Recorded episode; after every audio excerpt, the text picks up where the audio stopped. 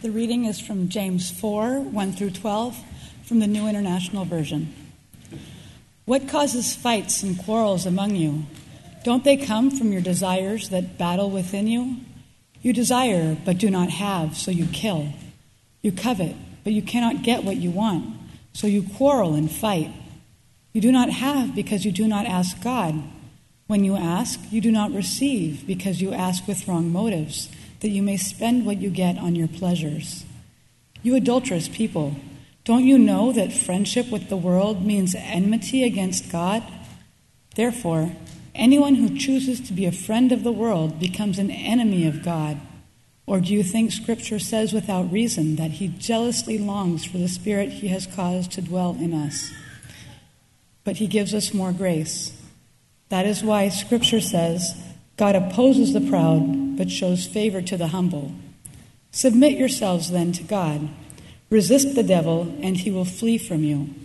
Come near to God, and he will come near to you. Wash your hands, you sinners. Purify your hearts, you double minded. Grieve, mourn, and wail. Change your laughter to mourning and your joy to gloom. Humble yourselves before the Lord, and he will lift you up. Brothers and sisters, do not slander one another. Anyone who speaks against a brother or sister or judges them speaks against the law and judges it. When you judge the law, you are not keeping it, but sitting in judgment on it. There is only one lawgiver and judge the one who is able to save and destroy. But you, who are you to judge your neighbor? This is the word of the Lord. Let's pray. Father, we are grateful to be gathered here together. It's a strong word that you bring. Um, many emotions in this room, how we feel when we hear it. I pray, Spirit, that you might give us hearts to hear you in Christ's name, Amen. I was thinking this week about the uh, BBC production of Pride and Prejudice. And some of you have probably seen that, others of you hadn't. Uh, it's based off, of course, the great novel by Jane Austen. And um, there's one of, one of the uh, Seems like there's many climactic scenes, but when Mr. Darcy proposes to Elizabeth, and he does so with such uh, arrogance and conceit that she just flat out rejects him. And her speech back to him just levels him. And um, he, in the this BBC version, after that, I think they may have inserted a, a scene. He goes to meet his fencing instructor. You know, fencing, this kind of fencing where you fight with a sword. And uh, there he is, you know, in this intense battle, and it's clear that the director is putting before us, you know, he, is, he isn't battling primarily as fencing director, instructor rather. He's battling his desires. This is about the fight that he is struggling with inside. You know, have you ever battled a desire like that? Have you ever had a desire that you struggled with? You felt like you were at war with it. I know you have, because you're human. As I was hearing the scripture read, I thought how often you, you might hear folks say, well, the Bible's not relevant. I don't have that problem. It's too relevant. uh, when I hear a passage like that, woo. Uh, James appropriately invokes warfare language when he enters into this world of our desires. And I think by that, the Bible is really validating and dignifying our struggle. It's not trivializing it at all. And uh, to be clear, in the Bible, desire is not a good or bad thing. Desire is simply an aspect of who we are, it can go either way. And it's different than emotions. Emotions are how you feel about reality, but desires are engaging reality to shape something that you want. That's the difference. There's lots of different desires, right?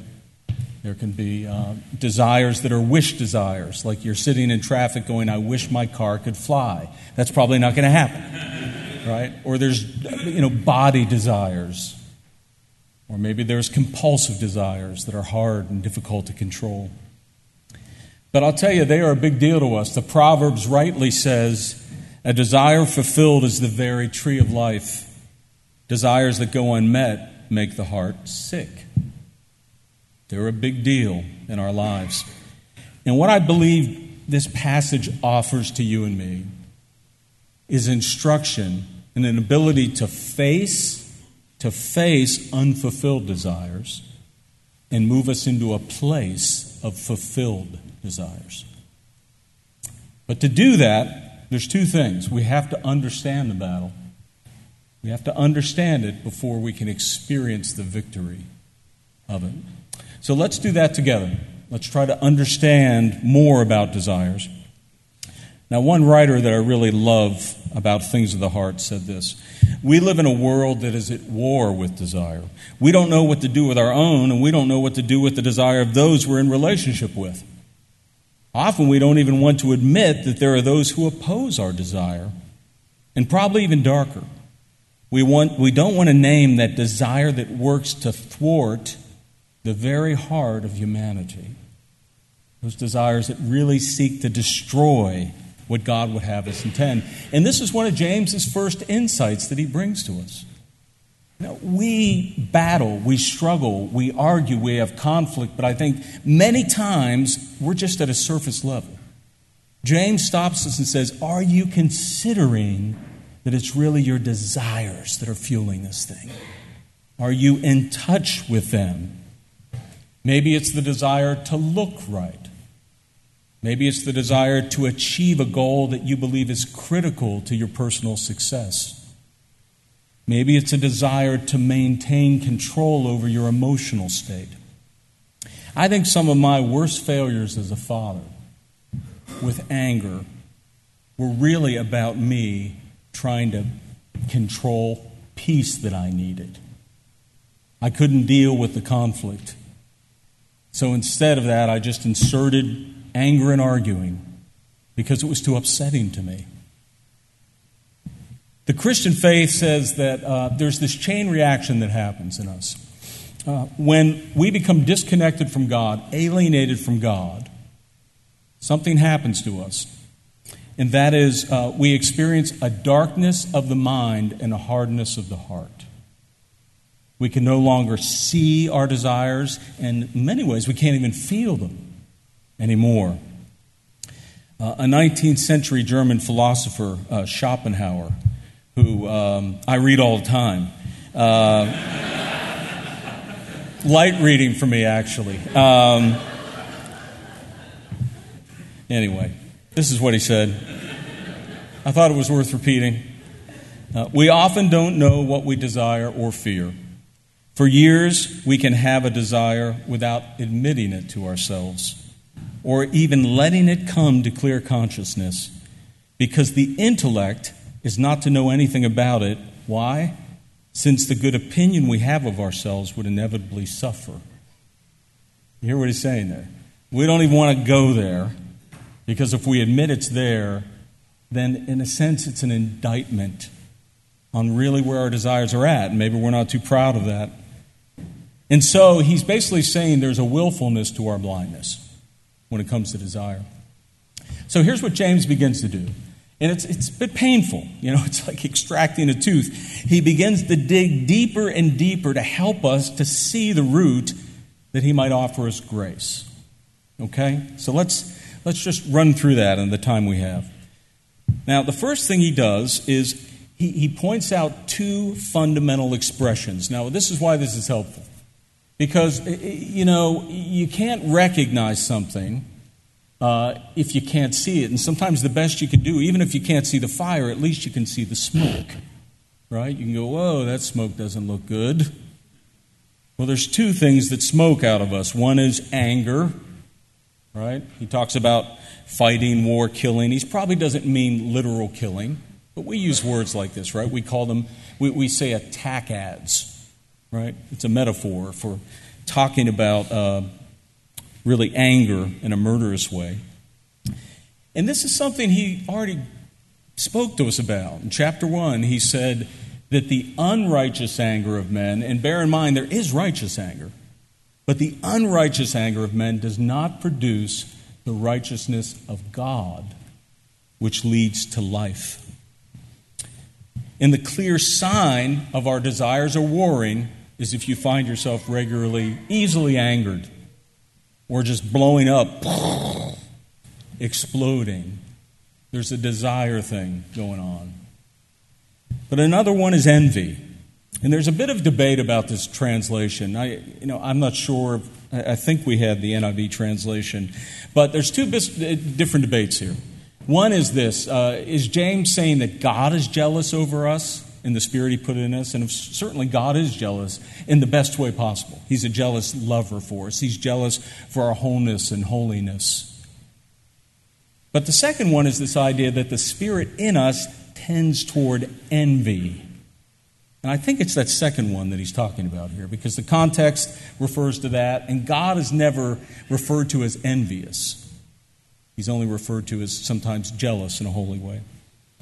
But he gets into this idea of envy working in our lives. And this has been something, if, if you look at some of the uh, story making sins in the Bible, envy is one of them. Cain, right? The first murder comes out of envy. Jacob and Esau. I mean, basically, all the patriarchs struggled with envy. Joseph's brothers.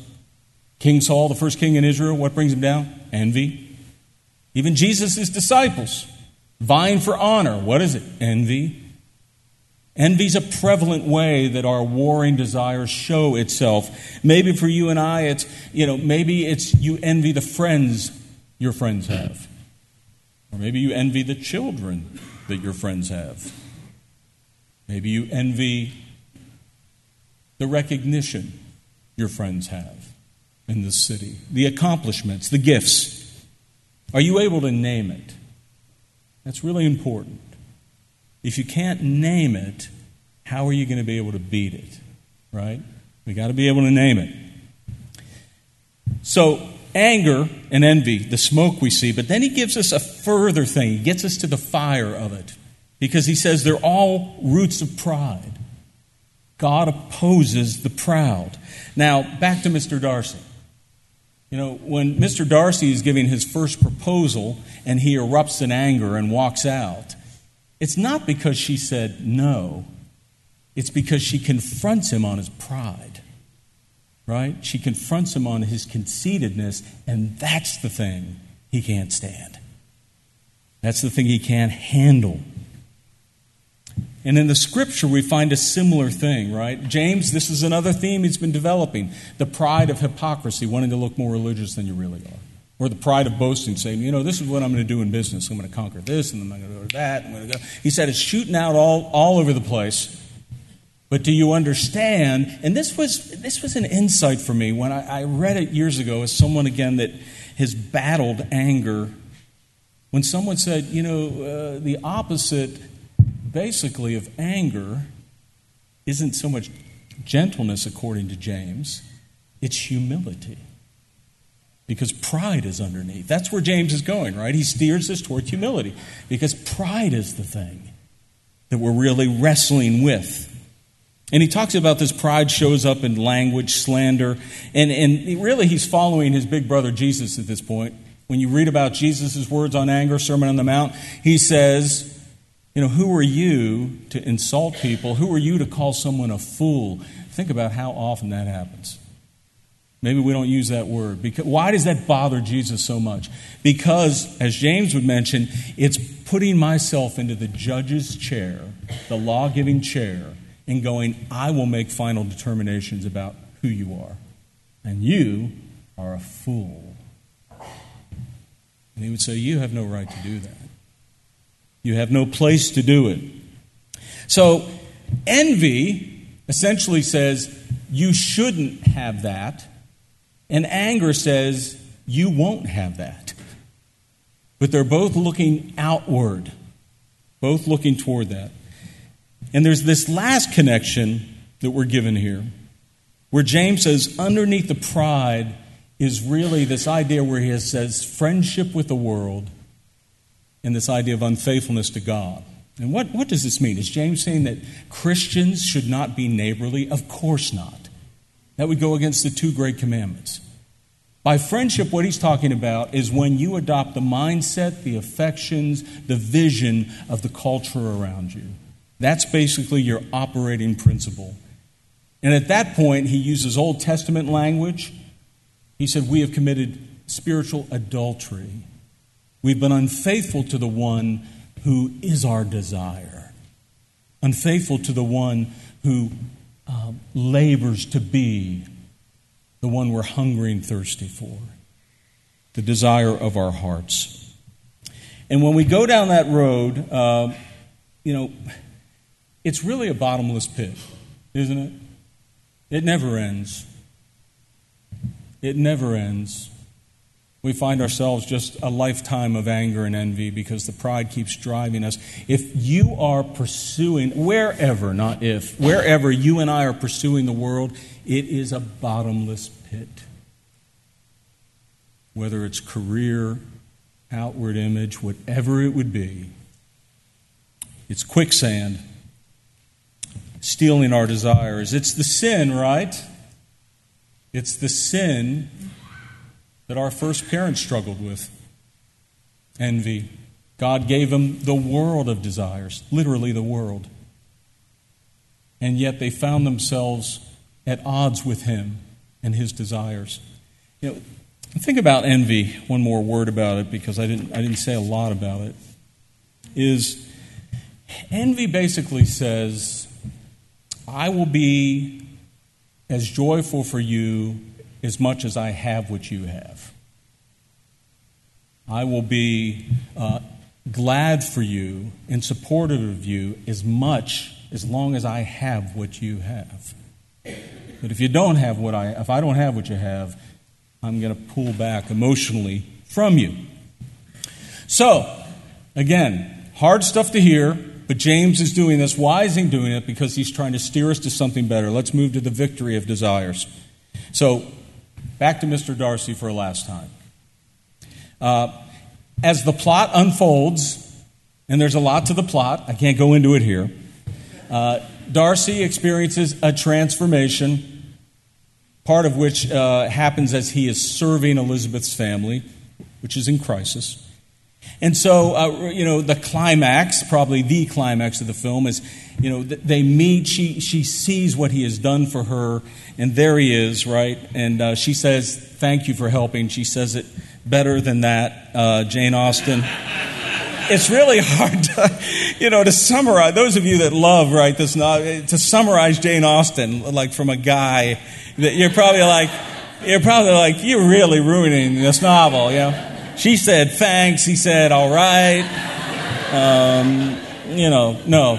I'm going to now read the actual words of Mr. Darcy. I'm going to give you the taste because I want you to see that he was transformed. You see it in his words. He says, If you will thank me, let it be for yourself alone. But your family owes me nothing. Much as I respect them, I believe I thought only of you. You are too generous to trifle with me. If your feelings are still what they were last April, tell me so at once. My affections and wishes are unchanged, but one word from you will silence me on this subject forever. Now, you really got to watch this. You know, you got to watch it, but I even get chills when I just read it because he's, it's really amazing. Um, but what happens, you noticed, is he now is a different person. He's a humble person, and he is submitting his request. He is submitting his desires to her character and her judgment, and he basically says, Whatever you say, I'm going to accept. It's not a bad picture of what James is leading you and I to do. He tells us two things. When he says, submitting, submit yourself to God. Resist the devil, he will flee from you. Come near to God, he will come near to you. Submit means I'm going to arrange my affections around you, I'm going to arrange them under you. In this way, false prayer becomes true prayer. James talks about prayer earlier. And he says, What happens when your desires are warring and you're in that bad place? Two things happen with prayer. Either you don't pray because you know what you're going to ask for isn't good, God's not down with it, or you ask for the wrong motives and you don't get it and you become cynical. That's what happens when you're at a war with desires and you're at that place. But he instead says, that we can lay ourselves truthfully before God. And if you want an example of how to do this, I, this week, uh, go to Psalm 73 and pray through the psalm. Read it and maybe take your own desire that you struggle with. It will help lead you to be able to lay your heart before God in a very honest way. So, submitting, but the other one is repenting. And, uh, you know, there's two ways James does this. And I was thinking about the, the Westminster Confession of Faith, old theological um, thing that we uh, find very helpful and beneficial in the Presbyterian tradition. And it talks about uh, when you repent, on its chapter of repentance, it get, it's very interesting. It, it engages our whole humanity.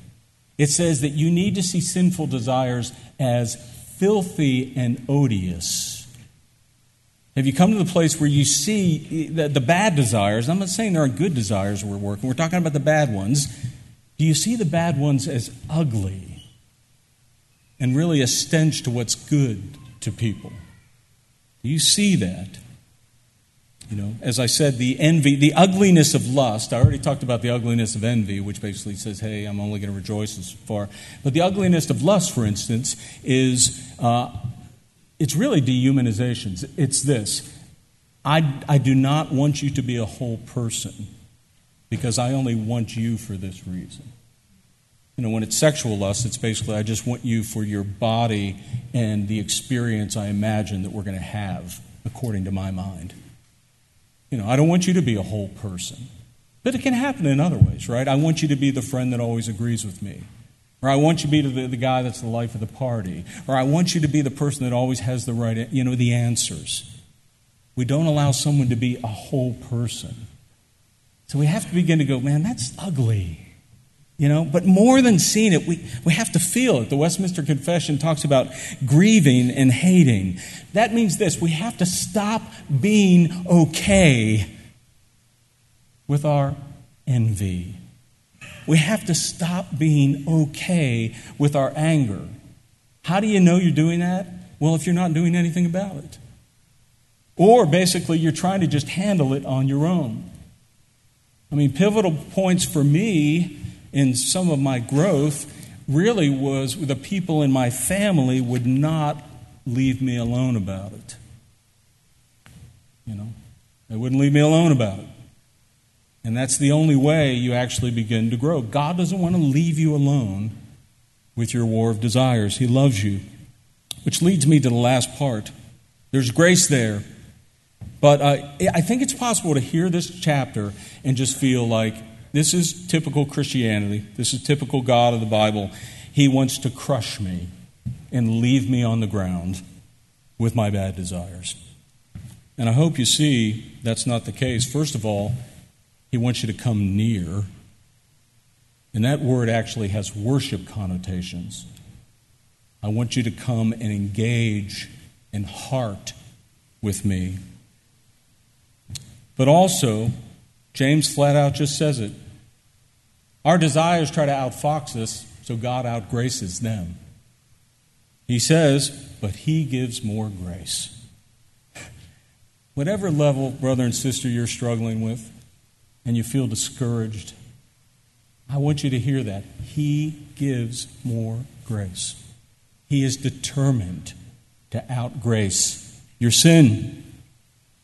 He leads us, God's kindness leads us to repentance one more thing about the Westminster Confession, uh, you know, uh, on its chapter on repentance, I love what they call it repentance unto life. And in it, it says repentance is a saving grace.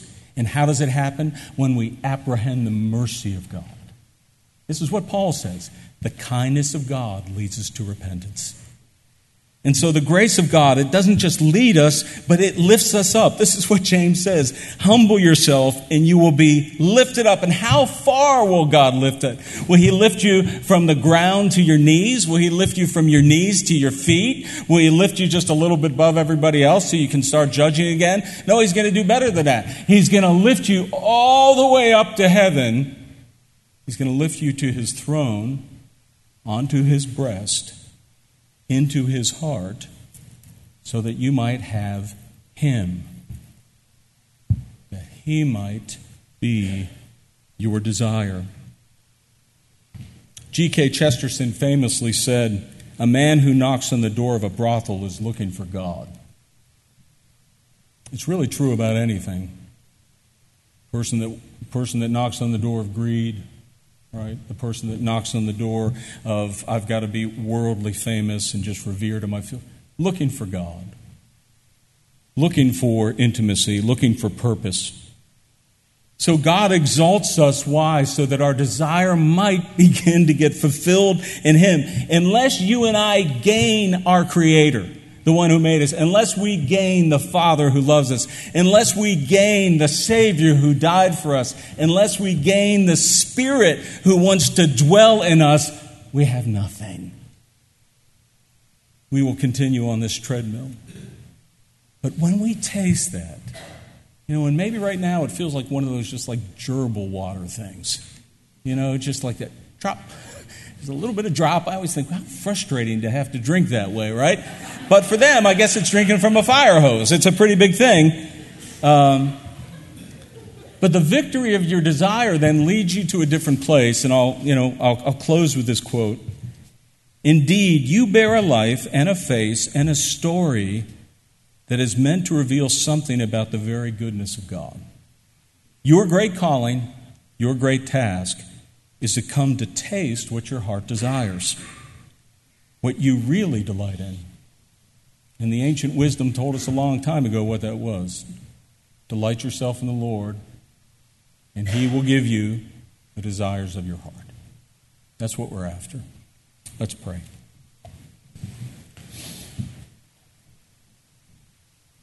We're very grateful to you, Father, for your perseverance with us. I thank you for your personal love for each person here. I thank you that you know their stories, you know their disappointments, their broken hearts. Nothing has been lost on you. I pray that you would help us to open our hearts to you, that you might begin to do the work that we need. In Christ's name, amen.